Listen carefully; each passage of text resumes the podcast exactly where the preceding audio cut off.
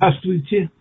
Я очень рад, что мы сейчас снова возвращаемся к теме кодов Торы. На этот раз основное внимание я хотел бы сосредоточить на структурной стороне кодов Торы.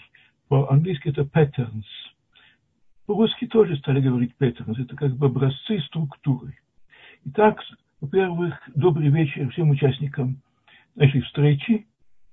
Значит, я, вообще говоря, буду немножко краток по отношению к основаниям, потому что именно основные элементы изложены в первой лекции Бодной, которая имеется на Талдот точка ру точка ти ви, первая лекция. Но теперь я только это кратко повторю для некоторой ориентировки. Во-первых, еще раз добрый вечер. Меня зовут Илья Рипс. Я сейчас на пенсии, я работал в качестве математика в Еврейском университете. И мы сейчас продолжаем нашу тему кодов Торы. Теперь перед вами некоторая таблица. Я должен объяснить, как устроена эта таблица и все дальнейшие таблицы, которые мы увидим на протяжении этой лекции. Это на самом деле часть из текста Торы, но записан несколько необычным образом. В каком смысле необычным? Во-первых, без пропуска между словами, как одна последовательность букв.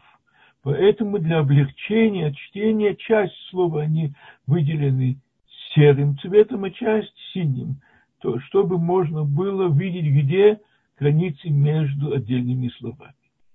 В этом смысле также у нас нет разницы, если мы берем мем или мем софит, с нашей точки зрения это один и тот же символ. Нун, нун, софит, конечные буквы для нас по существу тоже такие же, как и обычные буквы алфавита. Это первый момент. Второй момент, что в каждой из таблиц, которые показываю, одно и то же число букв в каждой строке. В данном конкретном случае В этой, статье, в этой таблице пятьдесят пять букв в каждой строке, в углу здесь помечено пятьдесят пять. Это значит, что вся строка пятьдесят пять букв, она прерывается даже в середине слова, начинается новая строка, каждая следующая и так далее, пятьдесят пять строк. В принципе, будет таблица с другим числом строк. Здесь, в данной таблице пятьдесят пять, я объясню почему. Во-первых, о каком, тек, о каком отрывке из текста Торы идет речь. Это парашат Ваейлех. Это как раз мы в прошлой недельной главе читали Ницавим Ваейлех. Это вторая часть этой, того чтения, которое было в прошлую субботу. И теперь в конце этой главы Ваейлех Моисей, он, Моше Рабейну, говорит, что Китву лахем это ширазот, напишите себе эту песнь. Эта песня имеется в виду, с одной стороны, вся Тора, можно также говорить о парашат Азину. В всяком случае, это также может быть и всей Торе. Для чего?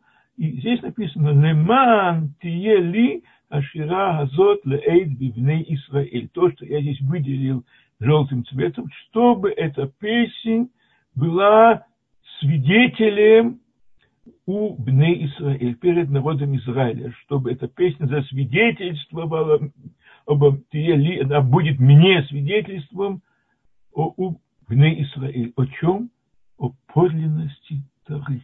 Что пройдут века, очень долгая цепочка передачи, и все равно Тора будет свидетельствовать о своей истинности.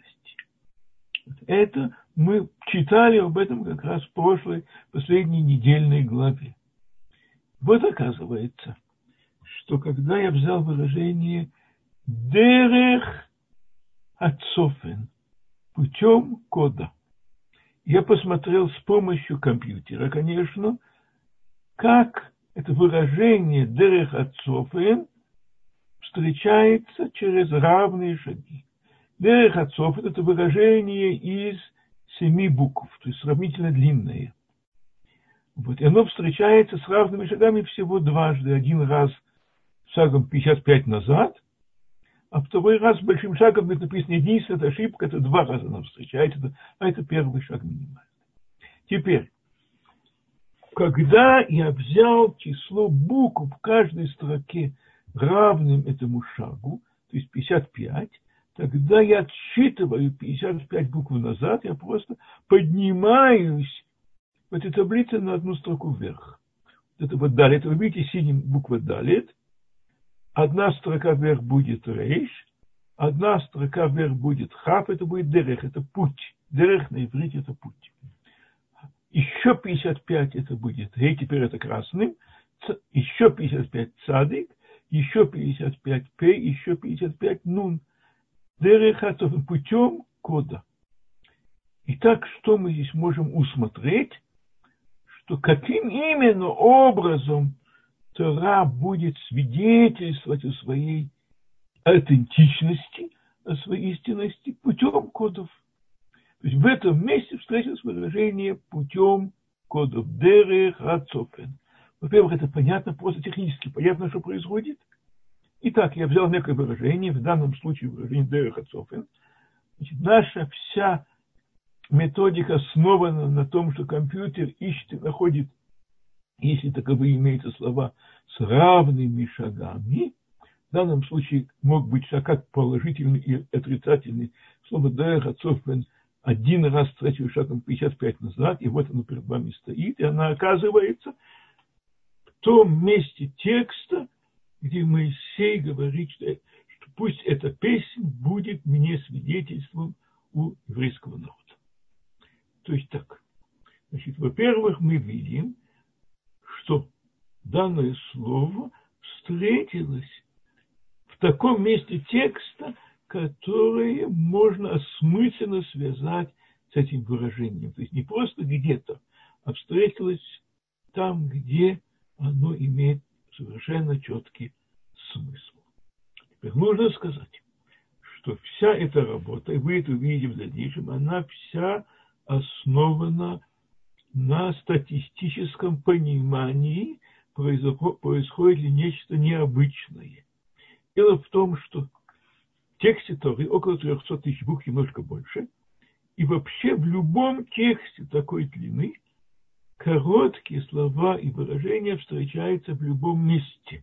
Поэтому, если просто какое-то слово встретилось, вообще говоря, это не означает, что это было сделано преднамеренно. Мы как раз будем искать признаки того, что это преднамеренно. Итак, во-первых, значит, идет речь о сравнительно длинном слове, нужно сказать для ориентировки. Слова четырех-пяти букв, они встречаются в любом месте, в любого текста такой длины многие тысячи раз. Если возьмем слова из пяти-шести букв, встречаются сотни раз, из шести-семи букв десятки раз, из семи-восьми букв отдельные разы. Теперь, это еще зависит от буквенного состава. В иврите двадцать две буквы, известна их частотность, например, алеф, хей, юд, алеф, Хей, вав, юд – самые частые буквы, частотность порядка одной десятой. Самые редкие буквы будут гимель, зайн, самых тет, и это будет меньше одной сотой, а все остальные где-то в середине. Например, цадик и пей тоже сравнительно редкие буквы. Поэтому выражение из семи букв, оно вообще говоря встречается, может быть, даже в данном случае два раза, это самый маленький шаг. Ну, так что нельзя сказать, что вообще не должно встретиться. Оно где-то встретилось, и как раз в том месте, где оно встретилось, оно связано с мысленным текстом.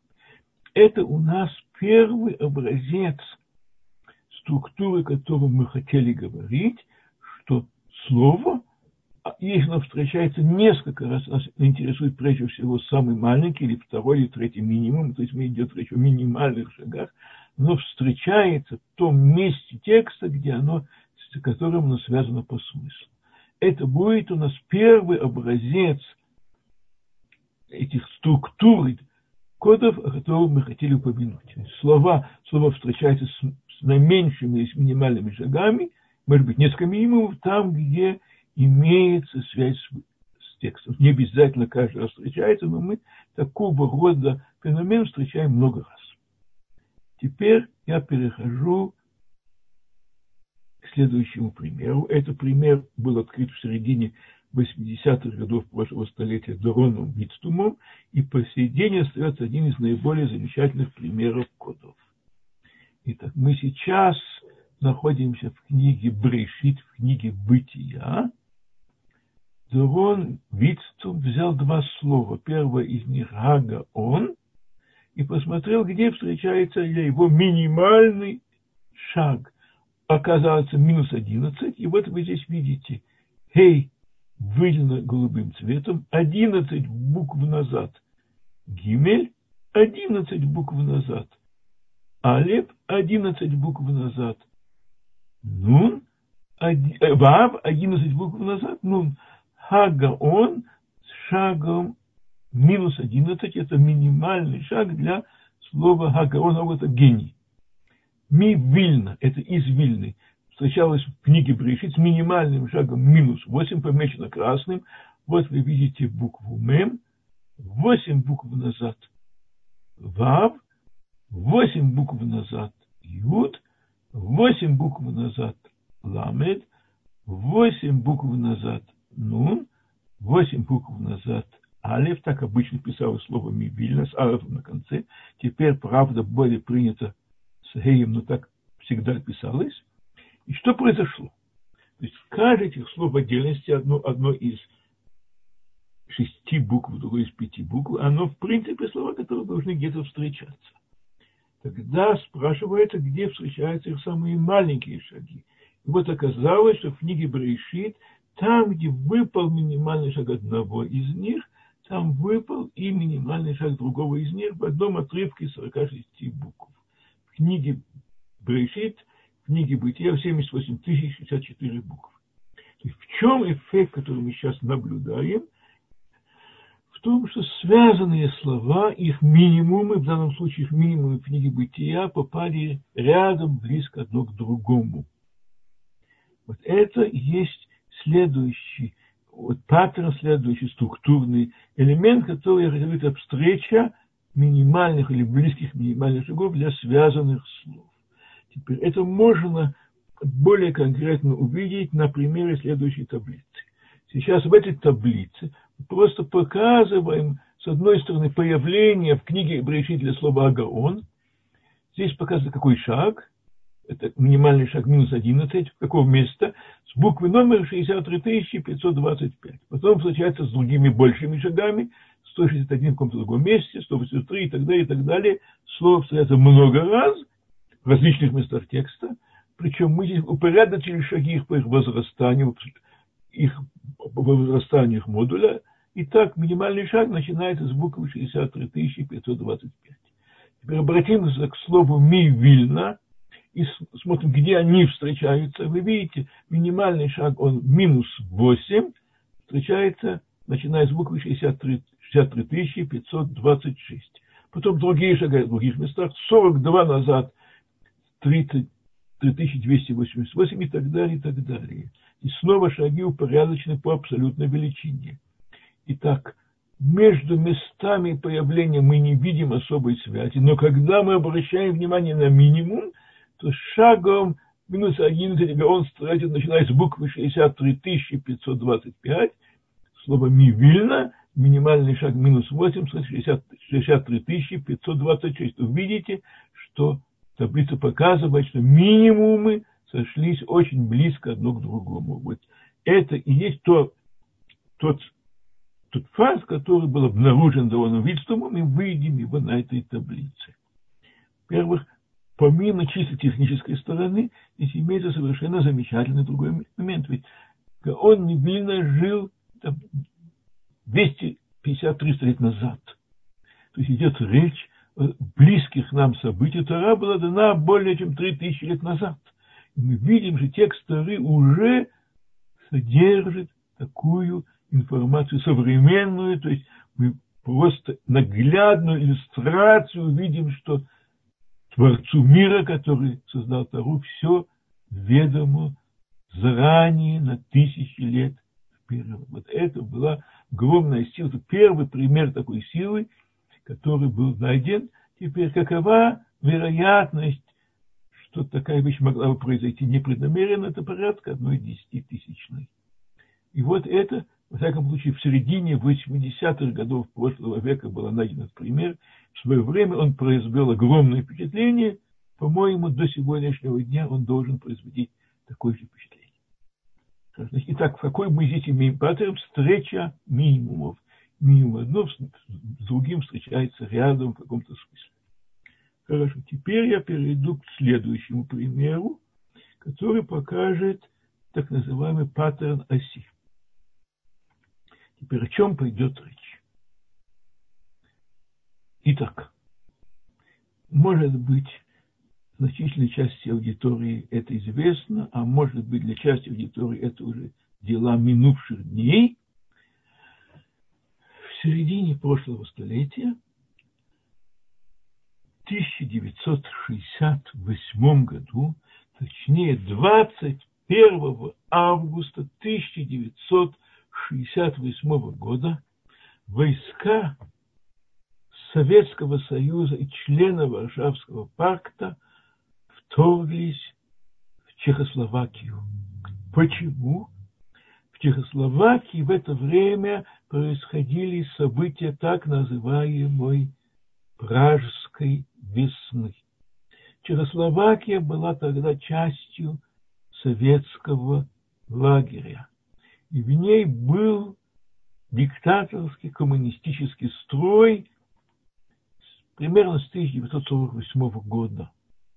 Она была сателлитом Советского Союза. С весны тысяча девятьсот шестьдесят восьмого года в Праге начали происходить сказочные изменения.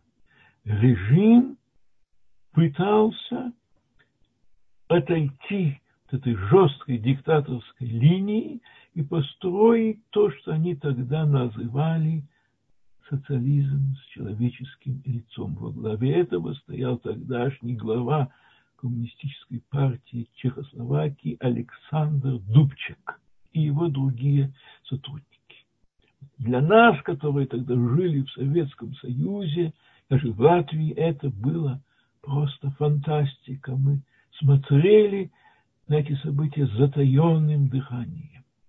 Однако же советские власти не могли долго терпеть такой поворот к свободе, и начали сгущаться тучи, и через какое-то время дошло до прямого военного вторжения в Чехословакию. И тогда снова вернулся там жесткий диктаторский режим, который был до Вельветной революции, до конца восьмидесятых годов.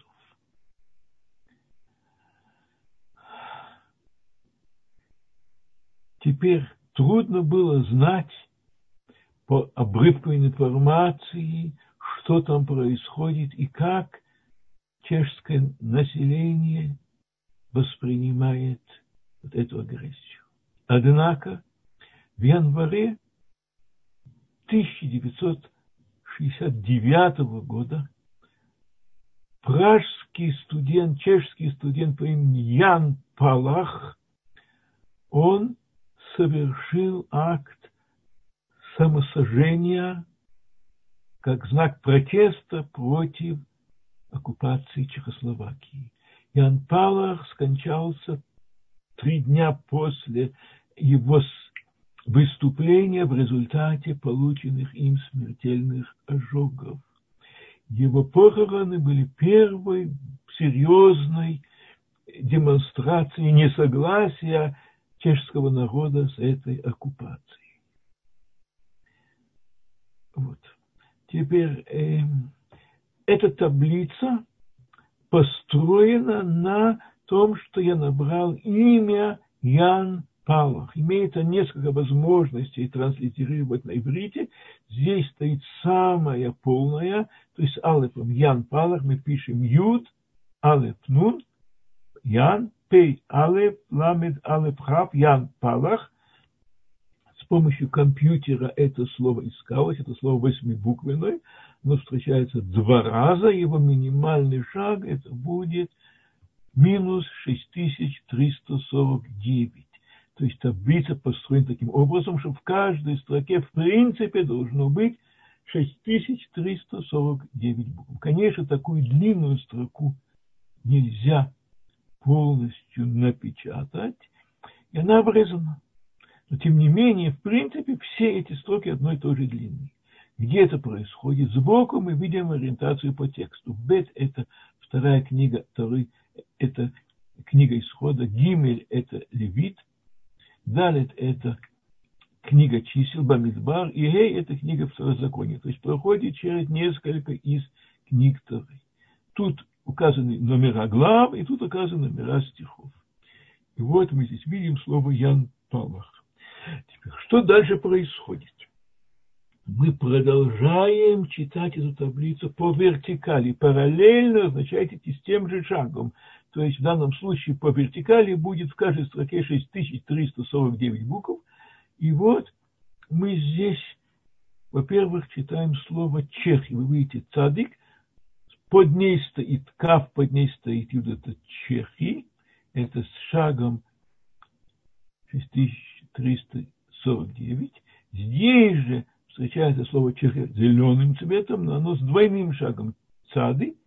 Две строки вверх, это будет дважды шесть тысяч триста сорок девять, то есть двенадцать тысяч шестьсот девяносто восемь. Еще раз от цадыка мы получаем каф, юд, чехи. Слово чехи появилось дважды. Чехи красный, зеленый, красный, шагом шесть тысяч триста сорок девять и зеленый. Видите, цадык, две строки. Кав, две строки, вот с шагом, двойным шагом. Теперь попробуем прочитать дальше, что мы видим чехи. От слова чехи, от слова чехи происходит слово с тем же юдом яцит, то есть подожжет. Что подожжет? Видите, ха эйш это огонь. Чехи, чех подожжет огонь. Что мы видим зеленым? Чехи с этого же юда происходит слово юд, потом будет тав, потом будет алеф, потом будет бет, потом будет далет, ит, абеда, то есть покончит самоубийством. Итак, что мы увидели в таблице? Чехи, чех подожжет огонь, чех покончит самоубийством. То есть это, по сути, описание того, что произошло. Технически чех яцит, это с общим юдом, это будет раз, два, три, четыре, пять, шесть букв. Это будет, сейчас я вам скажу, и зеленый чех с общим юдом раз, два, три, четыре, пять, шесть, семь. Раз, два, три, четыре, пять, шесть, семь букв. Теперь вероятность, что такое выражение с этим же шагом нашлось так, насколько близко к Яну Палаху, это порядка одной стотысячной. Для выражения из шести букв. Для выражения из пяти раз, два, три, четыре, пять, шесть. Для выражения из раз, два, три, четыре, пять, шесть, семь букв. Это вероятность одна десятимиллионная. Вероятность появления длинных выражений, параллельных заданному, очень мала. Одна стотысячная с одной стороны, одна десятимиллионная с другой стороны. Здесь же мы видим слово «мехаа» – это протест. «Мехаа», тут еще сказано «леше мехаа» во имя протеста, «мулга ковшим». Ковшим – это завоеватели. Обратите внимание, что в тексте не написано «ковшим», написано «аквасим». Но это по существу читается так же, потому что «сим» и «шим» для них служит одна и та же буква. И так мы получаем... Там, где появилось слово Ян Палах в тексте, параллельно мы читаем «Чех подожжет огонь», «Чех покончит самоубийством во имя протеста против завоевателей». Иначе говоря, вот вся эта история кратко выражена в этом месте, там, где таблица была построена по слову Ян Палах.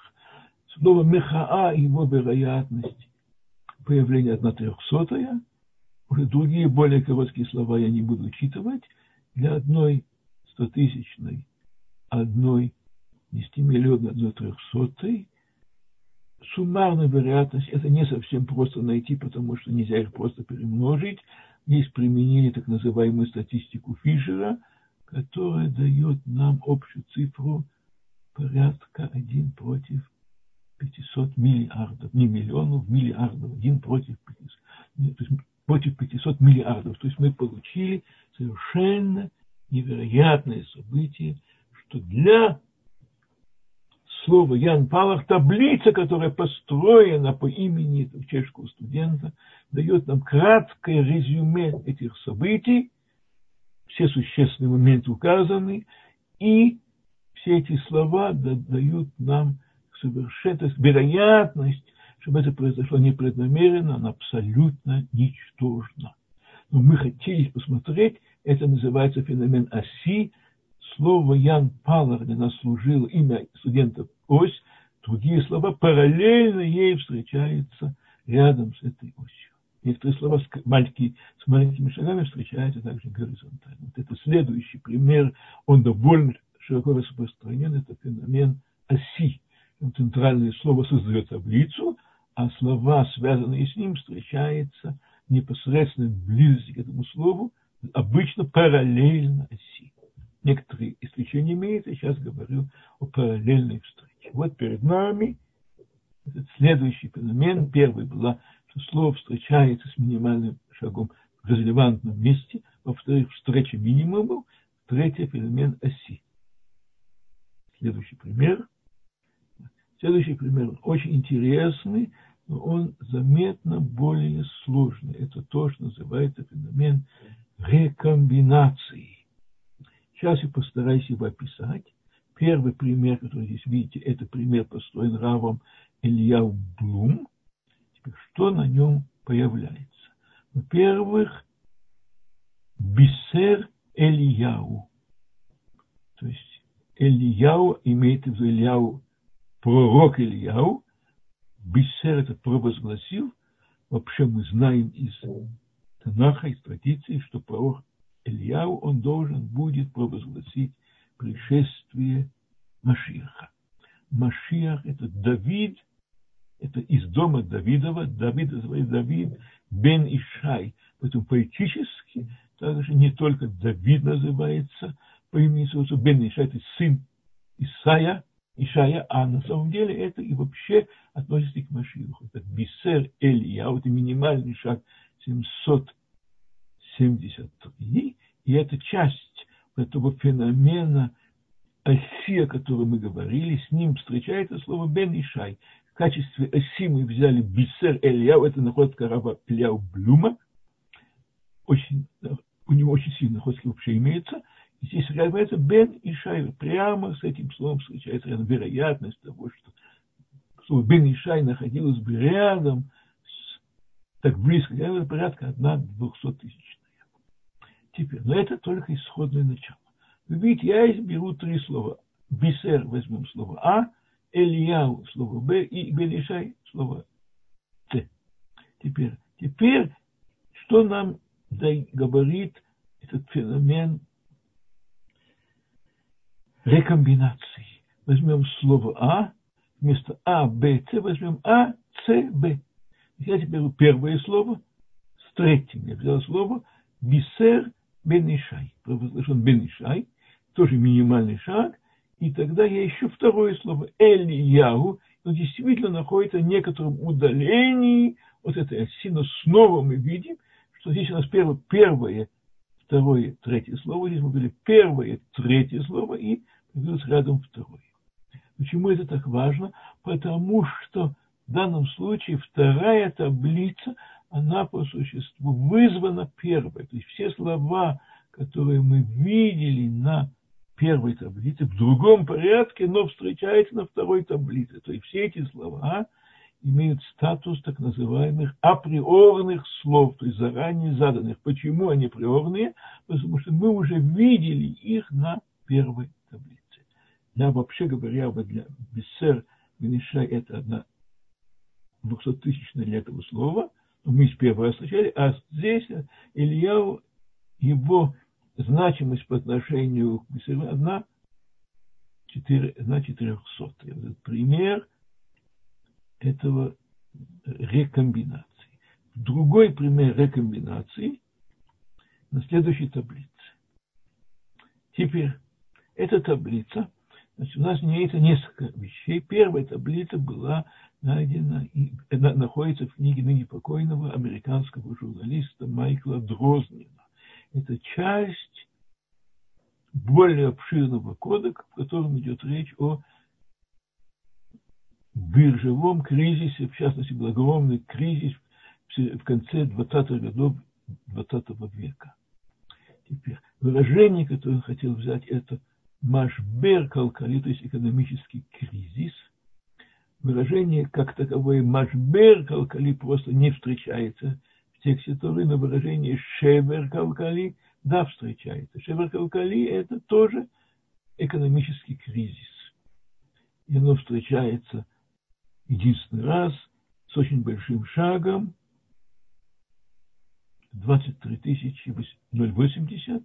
Здесь в таблице здесь разделено на четыре, то есть каждая четвертая строка дает нам выражение шевер калькали. И параллельно встречается слово менайот. Менайот – это акции. Понятна связь, потому что биржевой кризис, как раз он сопровождается или его признаком является падение курса акций. Когда оно в драматическом виде, то тогда производит большие, это означает огромный экономический кризис.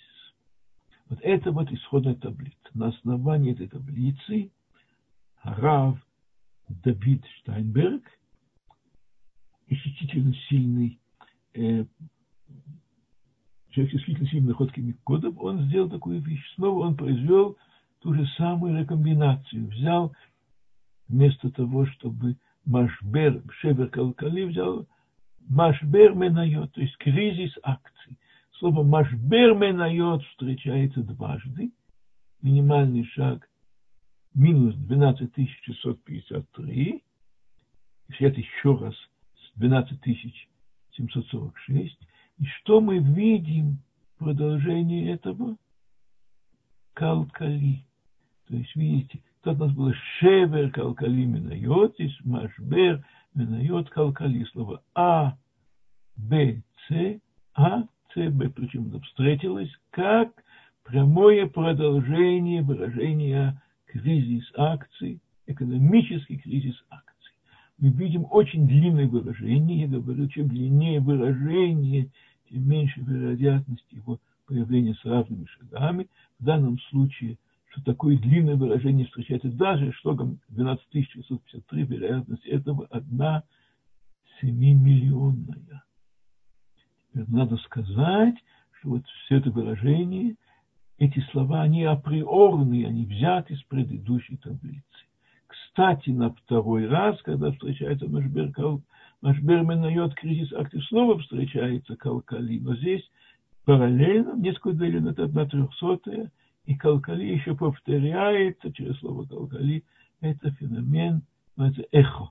Слово калкали в прямом тексте и с маленьким шагом встречается и происходит через слово калкали.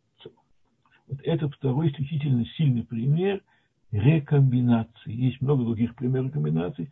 Несколько замечательных примеров рекомбинаций в последнее время нашел мой друг Эфраим Якир Ройтман. На самом деле из работы его вытекает, что очень много таких примеров имеется, есть и знать, как их искать. То есть на самом деле я теперь могу сказать, что рекомбинация – это часто встречающийся паттерн. Теперь следующий паттерн – это как бы когда мы берем вместо одного слова, подставляем близкое к нему слово. Тоже очень интересная вещь. Возьмем «Цоф и нашем» – это код Бога.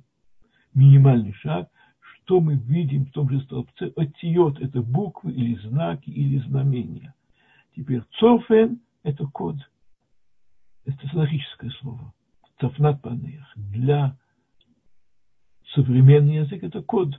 Так подставим современное выражение Кодыш, имя, конечно, слово «код» не было его, разумеется, в исходном танахическом языке, это современное слово.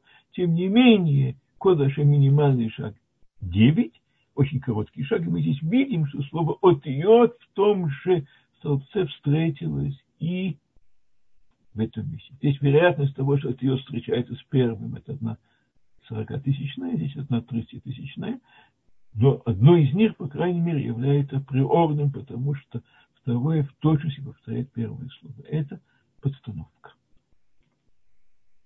Следующий пример. Просто перевернуть выражение. Тут само по себе очень интересный момент. Нужно знать, что имеется так называемый перевод семидесяти толковников. Таргум шивим. Вот греческий, Талмай, он желал иметь перевод Торы на греческий язык, поскольку он э, хотел сделать это так, чтобы невозможно было что-то сделать не так, как хотелось бы. Он семьдесят мудрецов полной изоляции одной, один от другого должны были перевести Тору на греческий язык.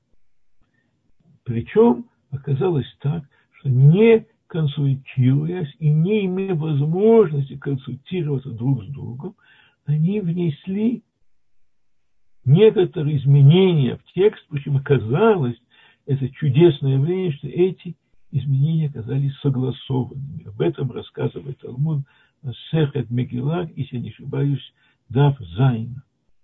И в частности, когда начало Торы Брешит Бара Элоким. Вначале сотворил Бог. И так начинается Тора. И вот все эти мудрецы, не консультируясь один с другим, решили изменить порядок слов. Сказать: вначале Бог создал.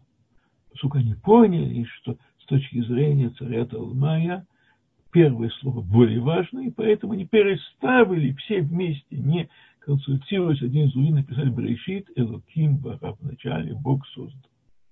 Теперь, если возьмем слово именно в обратном порядке, Элоким Бара, оно встречается единственный раз в книге Брешит, в книге Бытия, длинное выражение,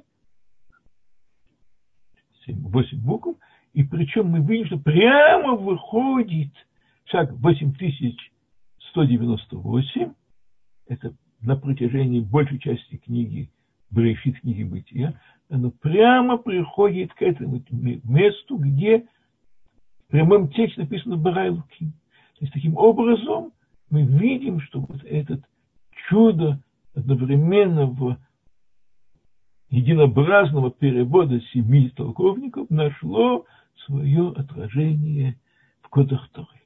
Это причем просто переставляем эти слова. Другой пример такой перестановки – это наход Лева Шварцмана, тоже как раз относится к парашат Ницавим.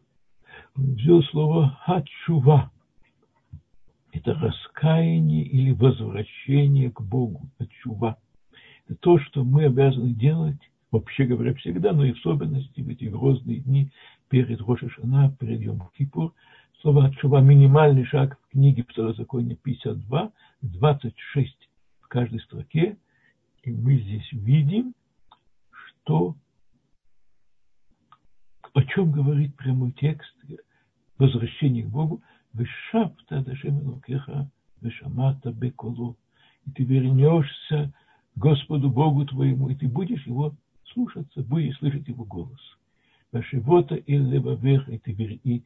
Твое сердце повернется к Богу. Здесь же Ашува. И я вернусь к вам, когда вы вернетесь ко мне, то я вернусь к вам. Это шагом двадцать шесть. двадцать шесть – это гематрия имени, святого имени Бога. Здесь это еще один очень интересный момент. Шву, Ошаву, Банай, мои сыновья, вернулись или вернитесь, и так можно читать. И сказано, вот Аташув, Шамата, Бекулашим, это вернешься, будешь, будешь слышать, слушать голосу Бога. Теперь, если мы возьмем Шаву Банай, возьмем в обратном порядке Банай Шуву, Шаву, тоже минимум в книге Второзаконие будет сто восемьдесят шесть. Гена встречается в четвёртой главе Банай Шува. И что мы здесь читаем? Пешавта дашем элокеха бешамата бекулу. И ты вернешься к Богу и будешь слушаться Его, ты будешь слушать, внем, будешь внем, ты внемлешь Его голосу. Наши вот элавеха, и ты тоже поберем, и свое сердце поберем. Мы снова видим здесь, что когда мы переставили эти слова, то он попал в текст, который тоже имеет по существу те же, те самые два стиха, которые встречаются в тридцатой главе книги Дворим, Второзаконие встречается также и в четвёртой главе Вешавта Дашем Локеха Вешамата Бекулов, и здесь тоже Вешавта Дашем Локеха Вешамата, это четвёртая глава, Вашевота и Левавеха встречается, тоже оба эти стиха здесь встречаются.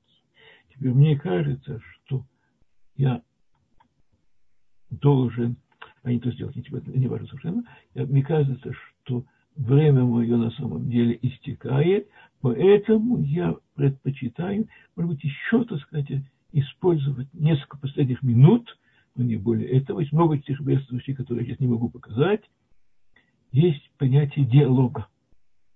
Это тоже было найдено первоначально Лев доктором Левом Шварцманом.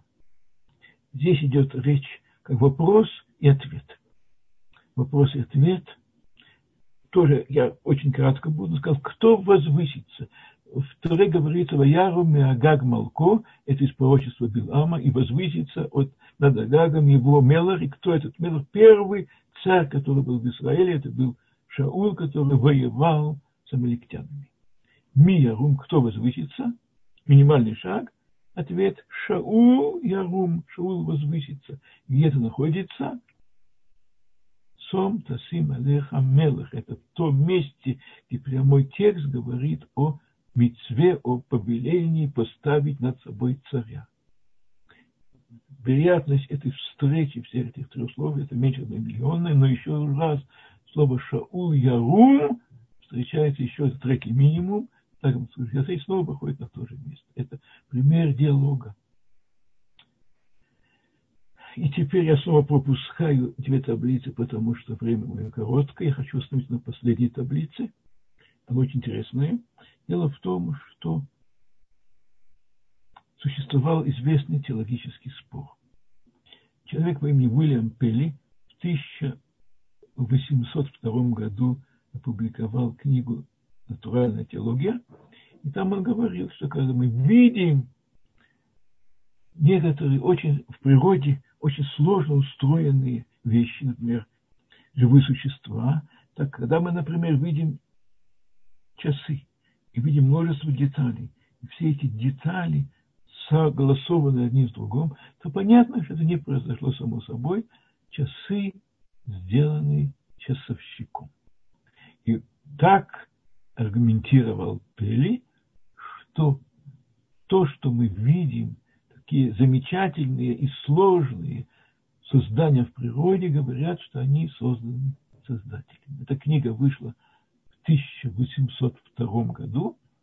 По ее поводу пролилось много чернил и много споров, так что даже что очень известный атеист Ричард Докинз написал книгу «Blind Watchmaker», то есть «Слепой часовщик». То есть как бы пытаясь аргументировать, что это могло произойти непреднамеренно. Он пытался опровергнуть этот, этот тезис Пели. Теперь я взял выражение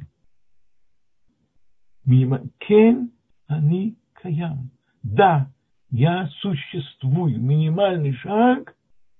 И что мы читаем в этом месте? Хашаан. Часовщик. То есть ответ. Я знаю ваши споры. Я знаю, какими терминами вы будете пользоваться в ваших спорах. Я сообщаю, что да, я, который сотворил все, я существую. Да, я существую. Мы здесь видим необычайно интересную форму диалога. Говорить еще можно много. Я думаю, что время мое истекло.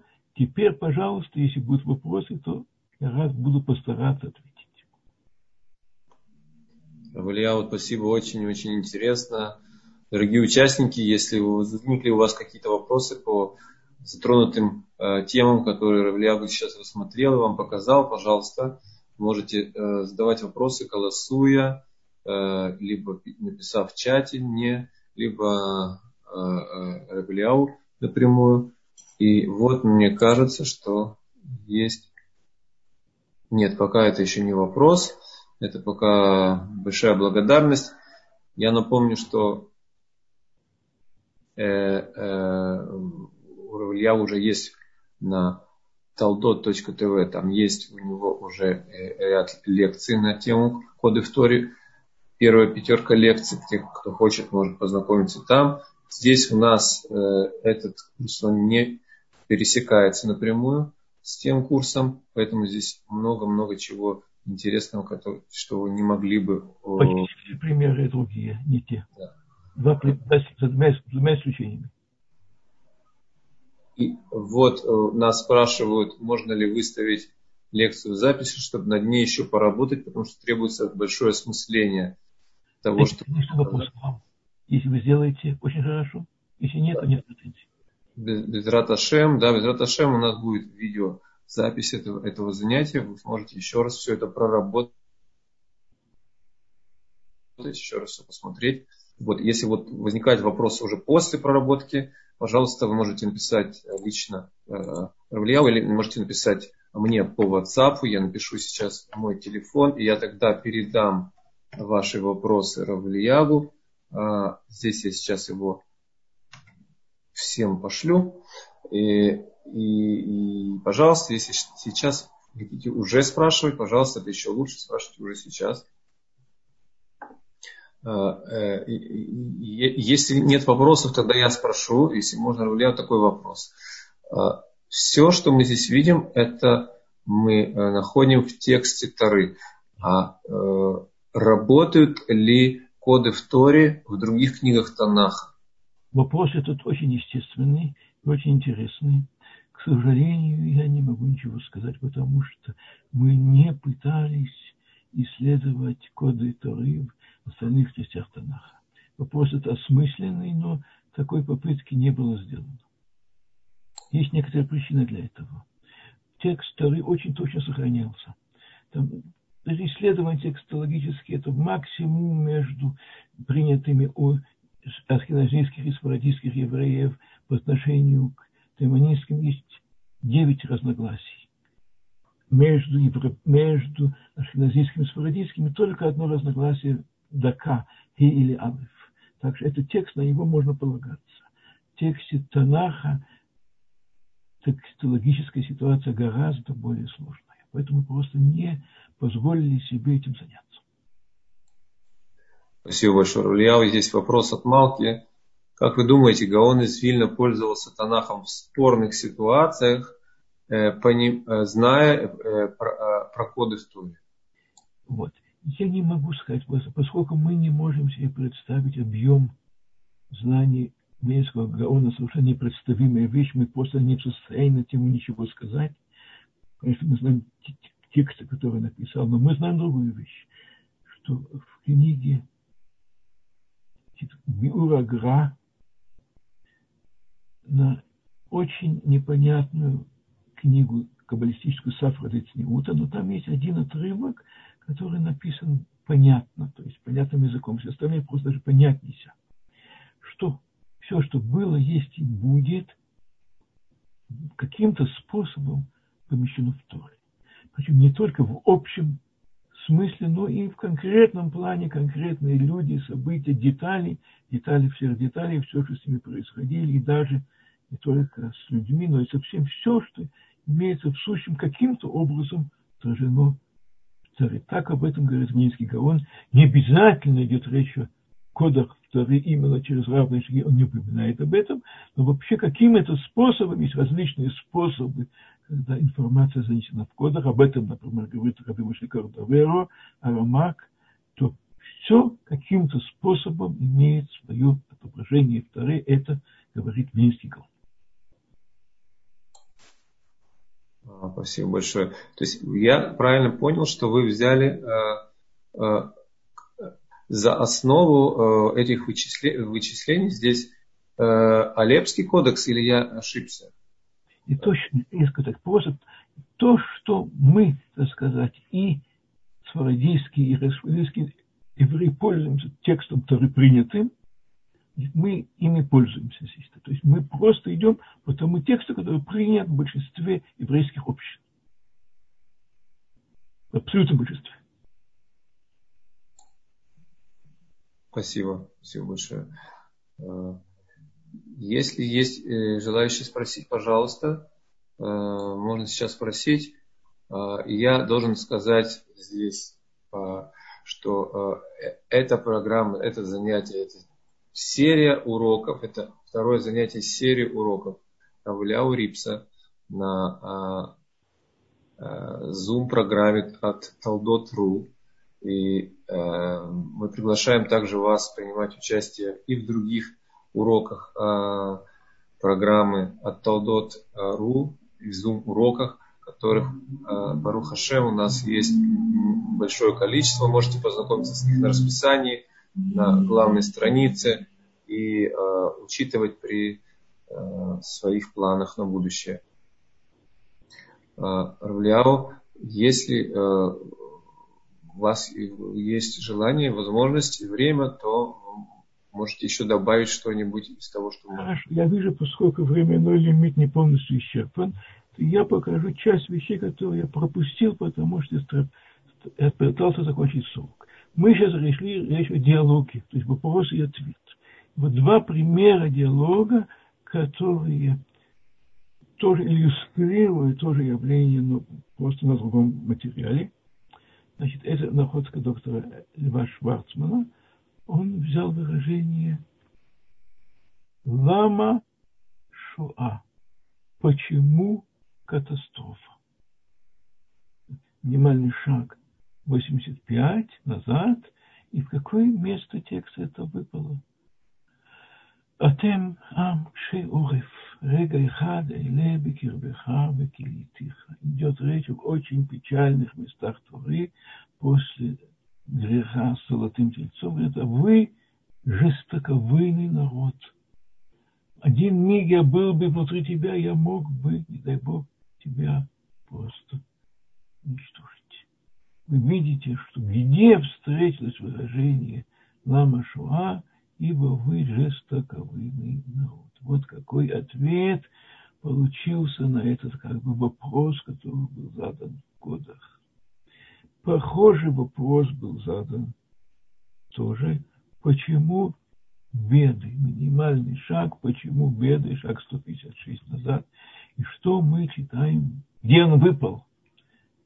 «Ватиках миперьё ватохал, ватитин гам лаиша ему бейохал».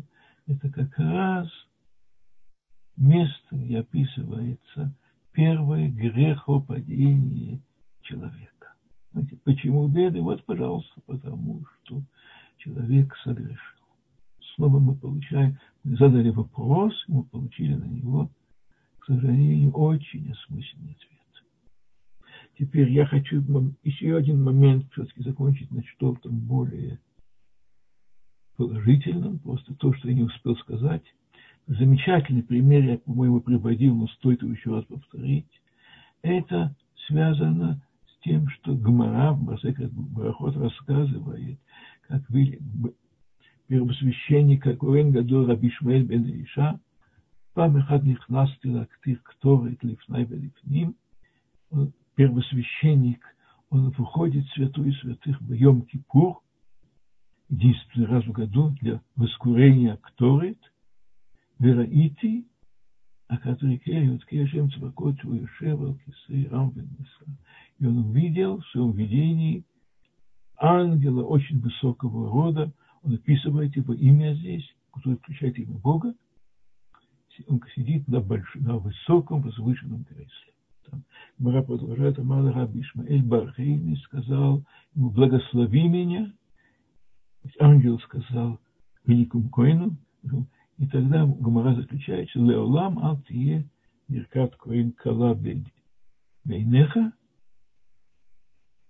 И вот даже благословение простого человека, пусть оно в, ты, в своих глазах будет очень важным делом. Видим слово «акатрикель юткей». Раз, два, три, четыре, пять, шесть, семь, восемь, девять букв встречается с необычайно маленьким шагом три. Вероятно, что такое длинное выражение встретится с таким маленьким шагом, это одна десятитысячная. Это еще один паттерн, мы хотели сказать. Длинное выражение встречается с маленьким шагом. Где оно встречается в тексте? Это Аарон Лайдут, это Капоры, это Жералав. То есть идет речь о том, что происходит Нифнаю в Нифним, святую святых. То есть не просто в каком-то месте это встретилось, там, где в прямом тексте идет речь о святой святых. Значит, получается, одна десятитысячная такое выражение вообще встречалось, и меньше одной тысячной, но встретилось в том месте, где оно прямо связано с обсуждаемой темой. Это просто, я уже упоминал это. Вот, пожалуйста, вам еще один пример тех паттернов, о которых шла речь. На самом деле очень много, можно продолжать, но все это по существу. То есть на самом деле то, что мы здесь видели, не просто явление кодов маловероятное, то, что различные места текста связаны, таблицы встречаются в разных местах, но по существу они связаны с своим содержанием, мы видим, что имеется некая глубинная внутренняя структура, мы только касаемся ее чуть-чуть. Так что я благодарю всех, кто послушает эту лекцию и задумается над этой потрясающей глубиной, которая открывается в тексте Торы. И снова я возвращаюсь к исходному моменту. Для того, чтобы эта Тора, эта песня служила свидетелем об истинности Торы. Значит, каким образом с начала времен в Торе заложен механизм, который будет показывать, что Тора истина. Спасибо.